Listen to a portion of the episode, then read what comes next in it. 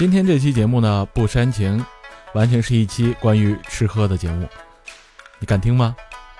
今天的主题有点特别，是一个有味道的主题。豆汁儿，北京最惨的食物没有之一。那搜豆汁儿呢，相关搜索的第一个就是北京豆汁儿太难喝了。游客们来到北京旅游，爱上了烤鸭和炸酱面，却唯独把豆汁儿拉黑。巨好吃的老北京炸酱面，巨难喝的豆汁儿，还赠了一碗清华食堂的炒饭。一早上赶车去北京中转，豆汁儿再也不会碰了。烤鸭还是很好吃的，虽然只待了四个小时，但是还是感受到了这城市的美好。还有人居然说豆汁儿是泔水味儿，在多数外地人眼中，豆汁儿等于夺魂孟婆汤，喝豆汁儿等于花钱受罪。喝完豆汁儿的外地人心里飘着七个字。我们讨厌豆汁儿儿，哈哈。但另一面呢，有些人对豆汁儿的爱呢是不能自拔的。为了能天天喝豆汁儿，乾隆甚至招了几名师傅进宫做豆汁儿。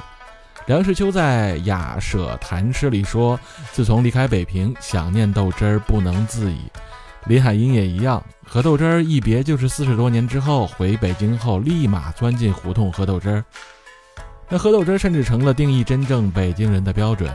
大宅门里的白景琦喝了爷爷喂的豆汁儿，白老爷子乐开了花。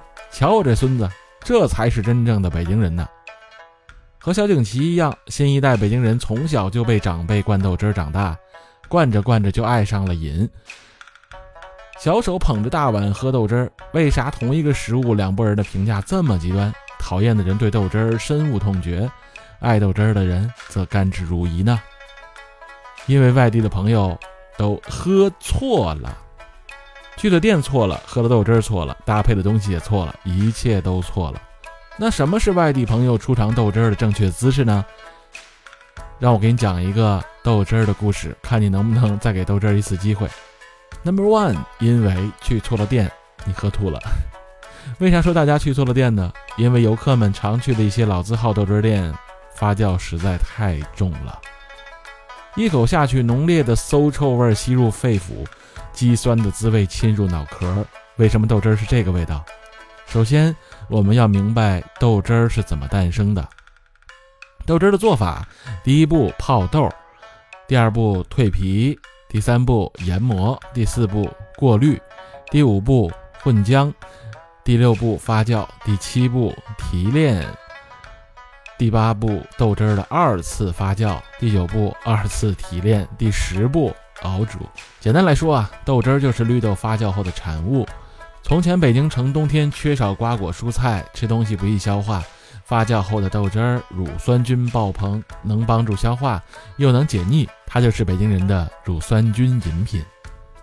豆汁儿的风味呢是在发酵中诞生的，风味轻重和发酵时间直接相关。第一次喝，千万不要打包带回家。带回家的路上，它会继续发酵，越来越酸，越来越馊。那轻发酵的豆汁儿颜色灰黄，喝到嘴里酸度尚可，馊味很轻。重发酵的豆汁儿颜色更绿，酸度大，馊味大。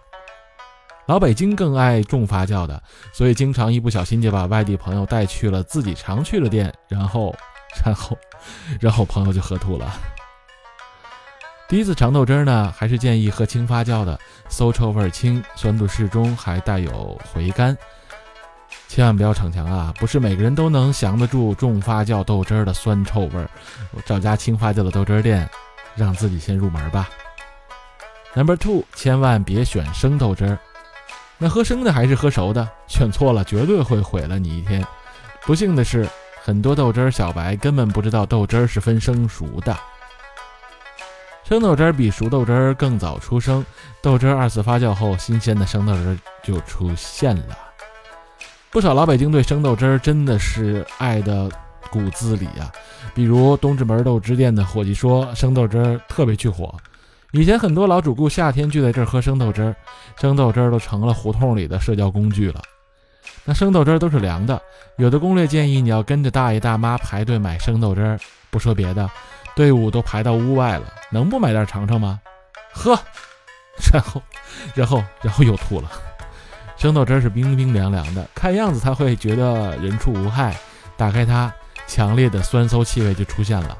这股气味是熟豆汁儿的三次方，扑面而来的馊臭味儿，绕梁三日还不消散，会让你还没喝到嘴里就已经缴械投降了。五月五日，山东兄弟族被生豆汁儿的气味呛出老血，而熟豆汁儿则不同，它比生豆汁儿晚出生一点儿，是气味呢也会更淡一点。因为熬豆汁儿的时候啊，生豆汁儿里的醇类物质加热发挥后，所以熟豆汁儿的气味比较淡，口感更浓。其实大多数北京人还是愿意喝熟豆汁儿的，尤其是刚熬热的熟豆汁儿。在店里来一碗烫嘴的豆汁儿，吸溜吸溜的喝，豆汁儿的馊臭味被熬散了许多，酸味在口中弥漫，口中回味还带着甘甜。听我一句劝啊，第一次尝试豆汁儿，一定要喝热乎的熟豆汁儿，比生豆汁儿友好太多了。如果实在是想跟着大爷大妈买一袋生豆汁儿，建议你拎回家熬熟了再喝。自己熬生豆汁儿不容易，但也有一些诀窍。